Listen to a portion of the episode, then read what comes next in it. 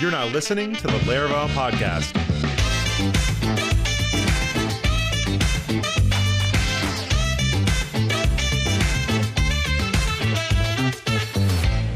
Hello, everybody, and welcome back to Laravel Podcast Season 6. I'm your co host, Matt Stauffer, and I got Taylor with me. You want to say hi to the folks? Hey, everybody. How's it going? So, as uh, we have shown you, we're going to be doing for this episode or for the season. Um, with every episode, we're going to give you kind of an update of what going, what's going on in the world of Laravel, um, and then kind of talk about any topics that are really relevant to us. So, this one is completely separate from anything that's going on in the world of Laravel. But I just wanted to hype that Screencasting.com just kind of pushed out their first or only, I'm not sure, video, and that's Aaron Francis, a Laracon speaker, who's been doing a lot of great screencasts lately, and I bought and consumed a pretty decent amount of it, and it's it's got a lot of the nuggets that I've learned painfully over the years in in uh, ScreenFlow and doing this kind of stuff, and so I was really grateful. Taylor, do you do a lot of video editing? I have in the past. I haven't done as much lately, but you know, back in the old days when Laravel first came out, I used to actually make those little screencasts pretty Yeah. often, actually, just showing off the little Laravel features, and I would use ScreenFlow for that. I haven't done it in a while, but you know, Aaron, we actually do have him cooking up something for Laravel Nova right now, just kind of on the side, a little, a little intro video screencast type thing for Laravel Nova that we're going to put on a sort of a revamped marketing site for that. So That's awesome. I'm curious to see what he comes up with. yeah, I remember you used to make those videos, but I never knew if you edited them or if you kind of paid somebody else to do Yeah. the editing. Okay, so you know Yeah, this I world. Yeah. Yeah, I mean, a I little bit. I've made lots of YouTube videos in the past, but right now I'm literally today I'm editing the last video of a course I'm about to do, and it's my first time ever doing a course, and I've realized that a course has like a whole new set of responsibilities in editing that just popping out a video on YouTube is not quite the same. So it's been fun, kind of like as I'm finishing up editing, seeing his course where he talks about the recording of his course through that process. So hmm. if you're interested in doing screencasts, if you're interested in doing YouTube or whatever else, check out screencasting.com. Friend of the pod, you know, Aaron Francis, longtime Laravel community member and Laracon speaker. All right, so let's talk about new things that are happening in the world of Laravel. So one of the things we have on our list here is talk about the Livewire version of Breeze. And I don't know in, in writing my book and talking about like the various stacks that you can choose for the various Laravel tools, I don't think everyone even fully understands that there are these stacks and the list of stacks available for each of them aren't the same. So could you talk a little bit about how Breeze and Jetstream have the different stacks and kind of what they have optional right now and what this introduction means? Yeah, so Jetstream and Breeze being Laravel's two main starter kits, and the main difference between them is Jetstream is sort of more has more features. It's a little a little bit more stuff out of the box, like team management, two factor authentication, some other stuff. Breeze a little bit more streamlined, kind of like the old school make auth command. If you've been around Laravel for a while, basically continues the it's the spiritual successor to make auth you might Yeah. say uh, and they have different stacks um, so basically they have either inertia or which lets you use Vue or React, or they have Livewire, which lets you use Blade. And in Breeze's case, it also has just a plain Blade stack with no other additional things on top. And the reason for that is sort of to give you some history. I didn't want Laravel to be sort of very dogmatic about one particular way of doing front end. Um, and I think this is a little bit different than something like Ruby on Rails, which has sort of been in the Twitter space lately with the whole TypeScript drama, where David, the maintainer on Rails, I think is very much JavaScript in moderation, you might say. And I didn't really want to take any hard stance either way because I actually personally really like Vue. I enjoy React as well, but I think Livewire is also awesome. And I wanted everyone to sort of be able to choose their flavor. So yeah, Breeze comes with a few different stacks. It's historically had just plain Blade, Inertia paired with Vue, or Inertia paired with React. And now this week we launched Blade paired with Livewire, which sort of just supercharges Blade and lets you build modern reactive feeling applications without actually writing much JavaScript at all, which is really cool. Yeah. And Jetstream, can you? I don't know if you know, remember off the top of your head, but I remember when I was writing the book, the latest version of the book, I was noticing that the the list of stacks available to Jetstream and Breeze aren't the same, primarily Right. because Jetstream requires reactivity, whereas Breeze doesn't. Right? Basically, yeah. So Jetstream has either Livewire or Inertia and Vue. There's actually no Inertia React, React, yeah. stack. And, and partly because it's just a lot. Uh, Jetstream has a lot of stuff and it's a lot to maintain all these different stacks. And when you add another permutation onto the, the list of stacks, it actually Lots like greatly balloons up uh, how many how many things we need to maintain. So it's a lot easier to add a new stack to Breeze because it's only six or seven pages, maybe. Yes. So it's Yeah. it's pretty doable. Yeah, and that's so that was what kind of what I wanted to point out is that Jetstream, each of these stacks is a huge amount of code. It's a huge amount of templates. It's a huge amount of reactivity code and everything like that. Whereas Breeze is, I mean, if, if those who aren't familiar, the old make auth, it's you know, login, sign up, password reset, email authentication. I think there's just a lot less going on there that you have to code. And also that ends up being the reason why there was a classic blade stack with Breeze where there was never a classic blade stack with Jetstream. And as I was talking to folks about it, I just realized that that wasn't always something that people are super familiar with. So I just wanted to just cover that real quick.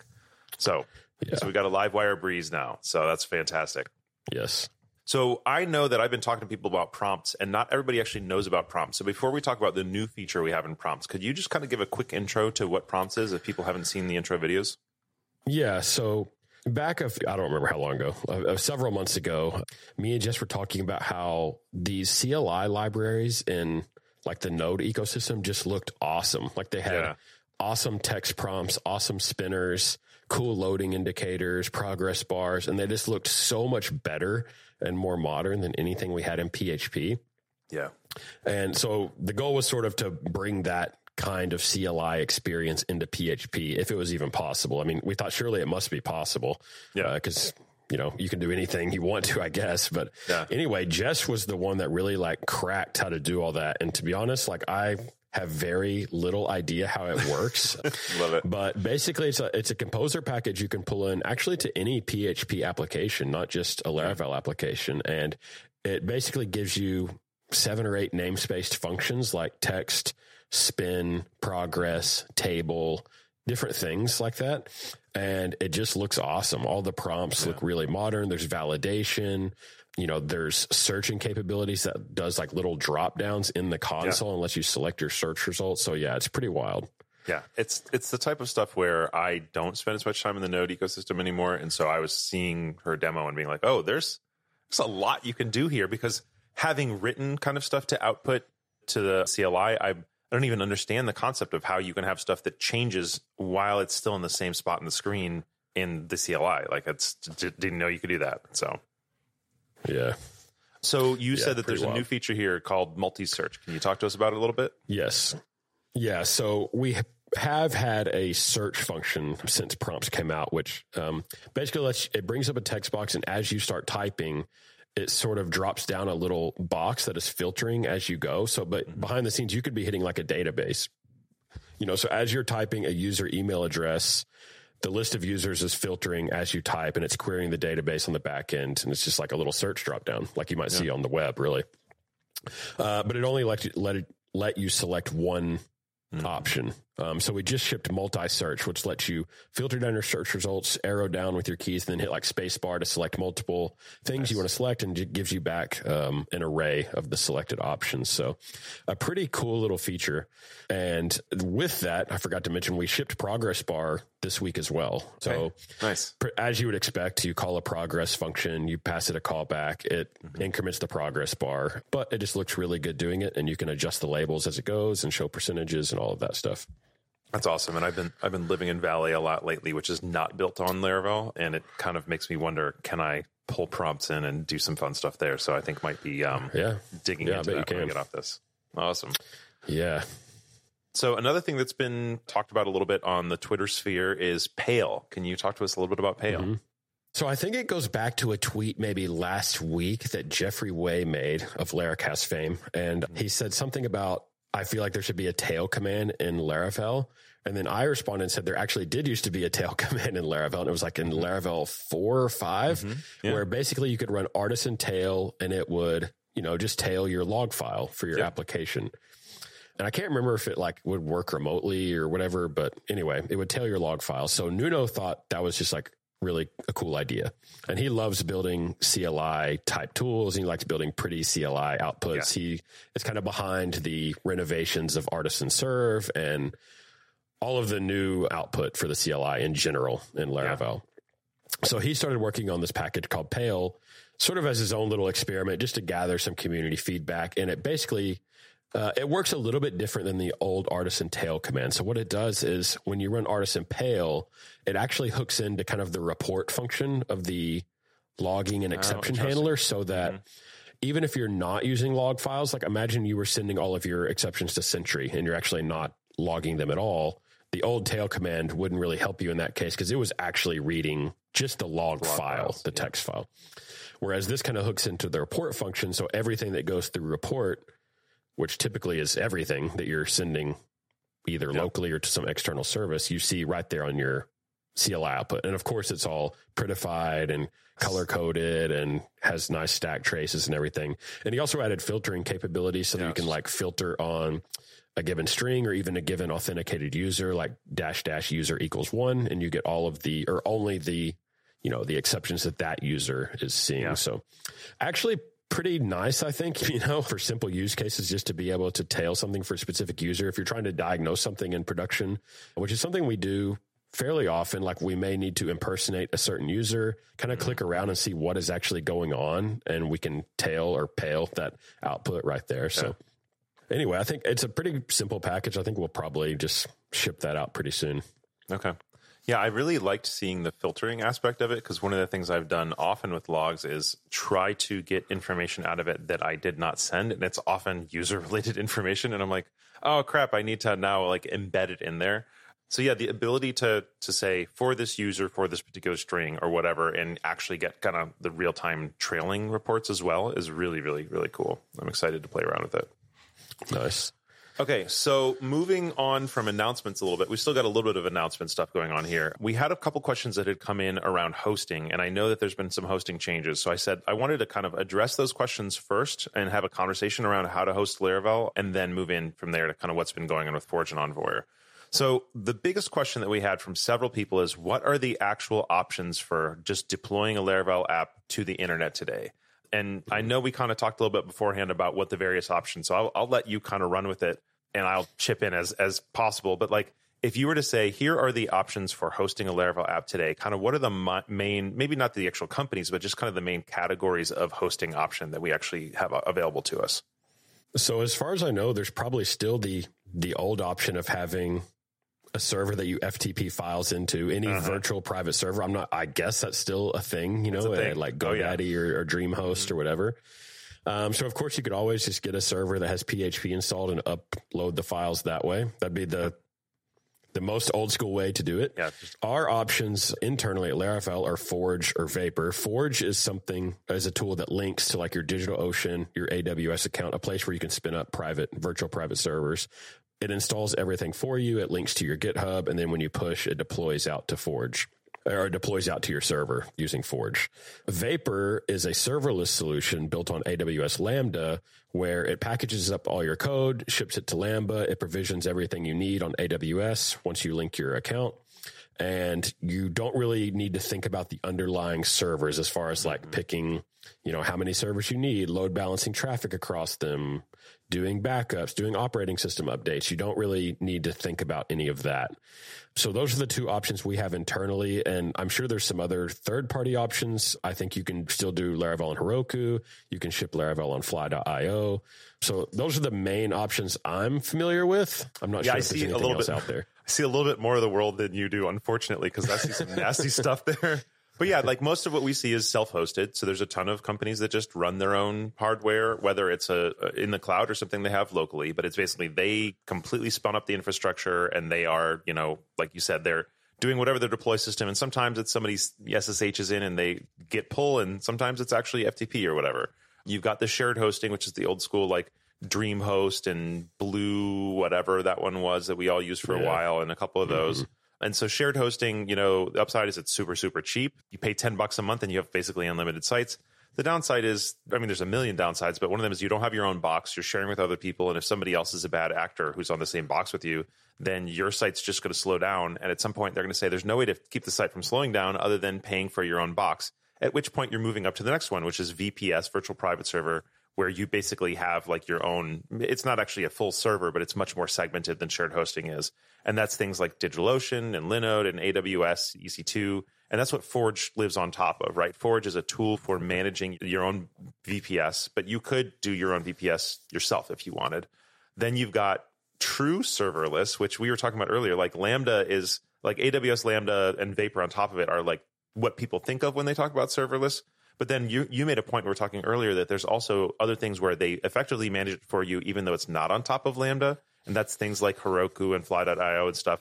And I don't know if people traditionally call them serverless, but there's definitely this like things spin up and down. And I think maybe the difference between serverless and Heroku is more like a managed VPS, maybe. So I guess you've got like VPS where you you have one box, and then you got managed VPS where you don't even really think about the boxes you have. You just like Heroku calls them Yeah. dynos. But it's sort of like you just upload the stuff and you can just drag a little slider to make it more or less powerful. Yeah, you still have to manually kind of scale up your dynos. Yes. And then you've got like the most further kind of thing, which is serverless, where it's purely just like, hey, throw whatever you want at the server and it's just going to scale up and down and charge you accordingly. Right. hmm But I don't think anything else has really changed there in terms of hosting. I think those have all been, I mean, serverless is probably the newest addition. If you, you know, like the managed VPS, VPS, shared hosting, self hosting, those have all been around for ages. It does feel like serverless is more relatively new. And, you know, Vapor on top of AWS is certainly the place I would go if I was doing something. Although, um, Chris Fidao works at fly.io, so it's been kind of coming up in my feed a lot more. I don't know a ton about it, but it definitely is interesting to me. But all this kind of leads a little bit into one of the conversations that you had about a new feature, which is the ways that Forge and Envoy have been kind of touching each other a little bit. Now, Envoy isn't technically a hosting platform. You can ho- hook it into an existing VPS. But I know that not everyone has a full understanding of what Envoyer does and the value. So could you start by giving like an intro to Envoyer and then also kind of tell us about this new feature? Yeah. So I wrote Forge in 2014 and then quickly followed up with Envoy in 2015. And Forge still to this day doesn't really have like zero downtime deployments built in, where Right. the traditional way of doing zero downtime deployments in PHP is by putting the new code in a new folder and then symlinking your like currently served web directory to that new folder in one atomic operation. And that's what Envoyer does. So you tell it your server information, like the IP address, where your code's located on GitHub or GitLab or Bitbucket. It sets up all the symlinking, all the folders, and it pulls down the fresh code, does the symlinking, runs your deployment hooks, runs your migrations if you want, all of that stuff. So it's more like a code deployment platform, not really a hosting platform. But Forge and Envoy pair really well together because you can build your servers on Forge and then you can use Envoy to do the zero downtime deployment if you need it. So a lot of people actually just don't care. Like just run my deployment script from Forge. I don't care if there's two milliseconds of downtime while the Git pull runs, you know, or something goes wrong because we just Yeah. don't have enough traffic to care about that or whatever. Yeah. But a lot of people want to do uh, zero downtime deployment if they have a lot of traffic or it's, you know, they have customers on the website. But historically, it was like Forge and Envoyer had no idea about each other at all, which felt really weird because they're Yeah. both built by Laravel. And uh, to give you some background, when I first wrote Envoyer, I was trying to do sort of this like favor for the whole PHP ecosystem where there was sort of some criticism of Laravel, like, hey, Laravel doesn't really like they're kind of all about Laravel. They don't really contribute back to the PHP ecosystem.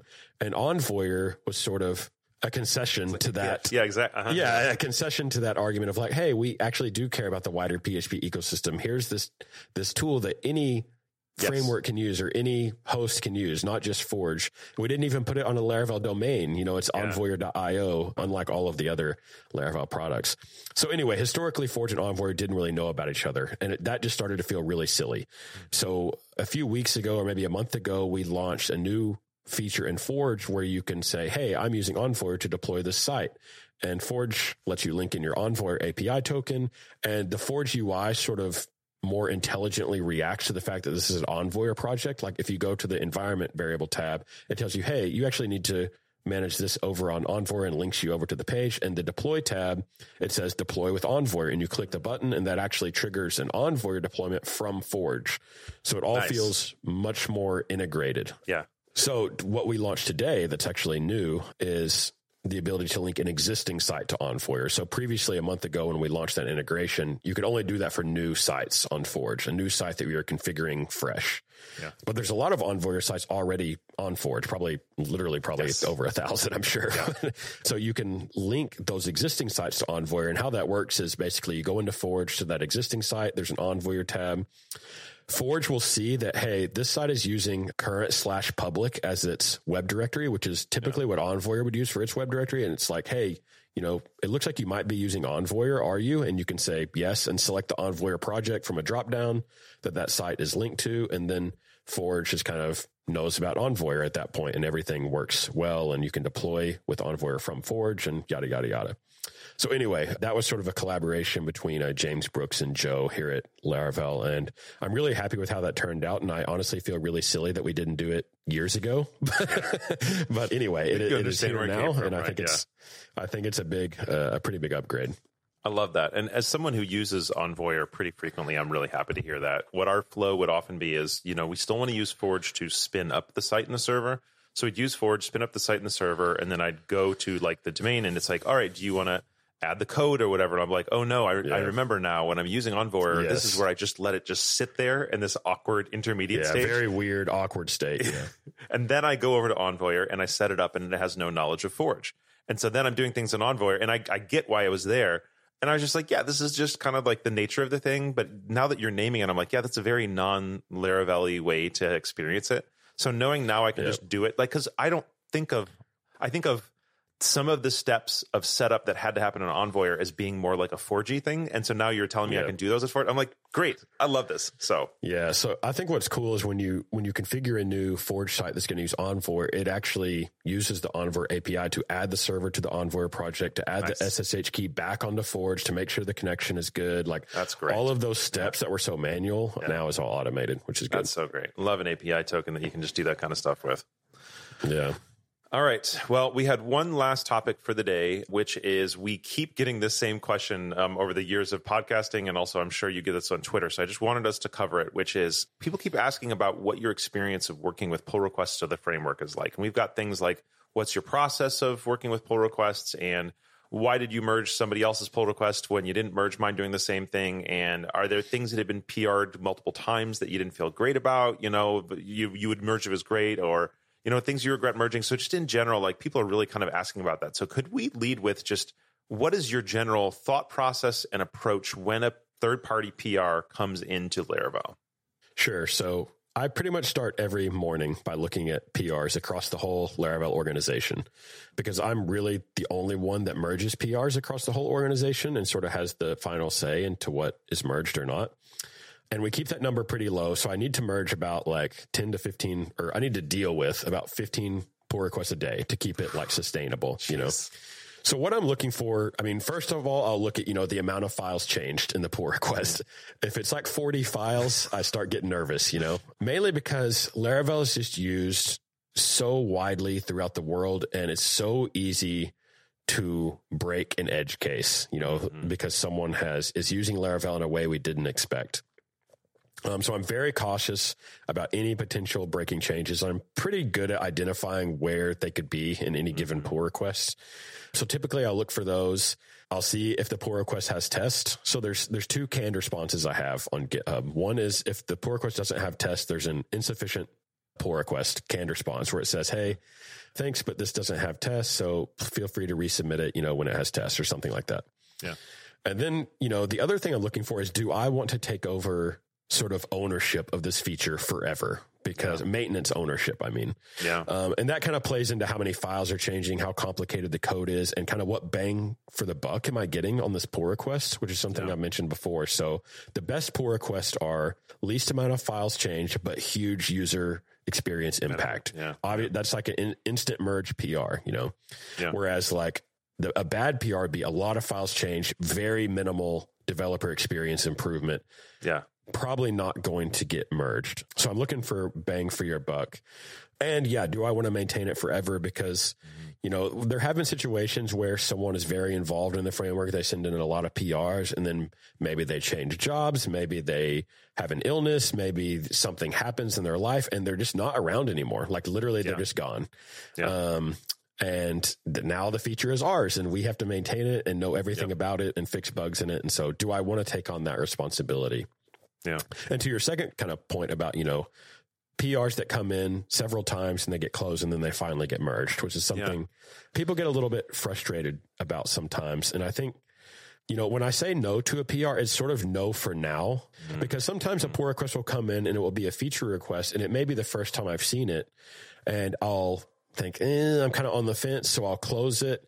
Mm-hmm. But if it comes up again or maybe three times or four times, it's like, hmm, maybe there's actually More some demand for this and some need for this yeah. more than just one person, you know? So extreme examples of that would be like the app models directory, you know, which was like, which was like requested thousands of times before I was like, you know what? Fine. Like, it. Yeah. I, let's it. people want it apparently.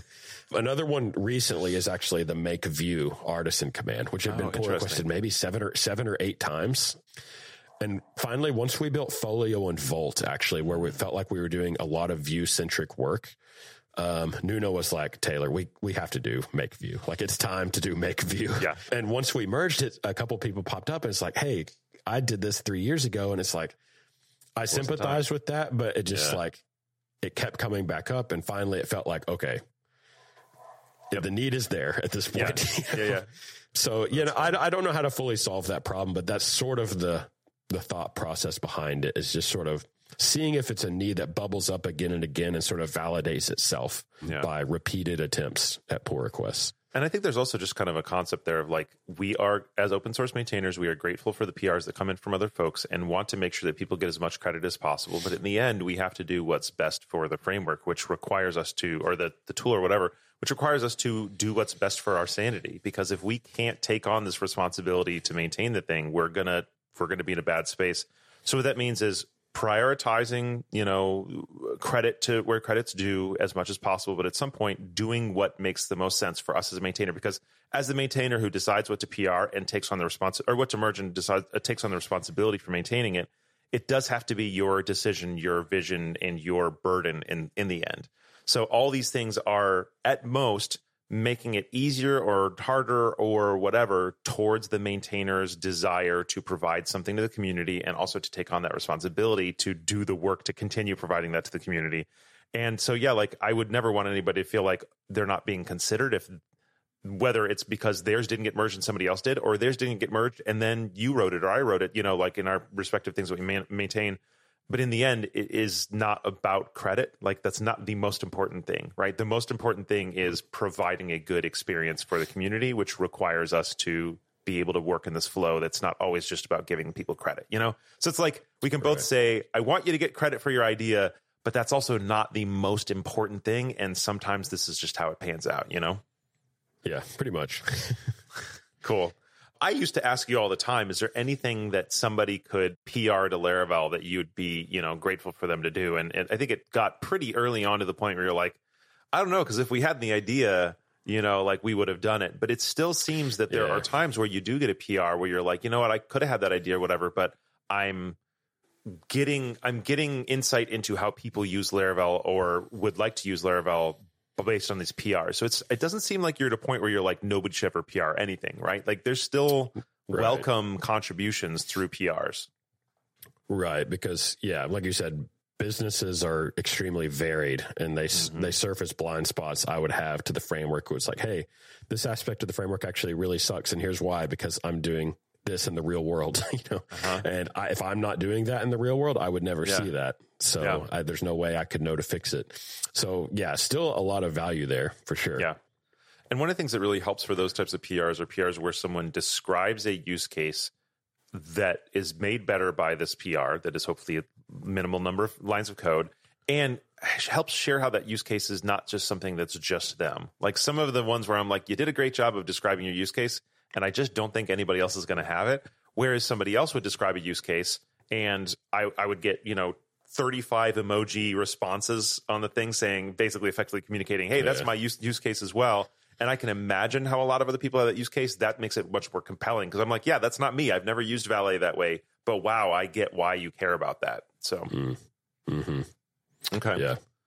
Well, that is our last topic for the day. Is there anything else about how you handle PRs or things that have been PR'd or things that you regret merging? I assume you don't want to talk about that, but if there's, is there anything else about PRs that you kind of want to share before we cut for the day?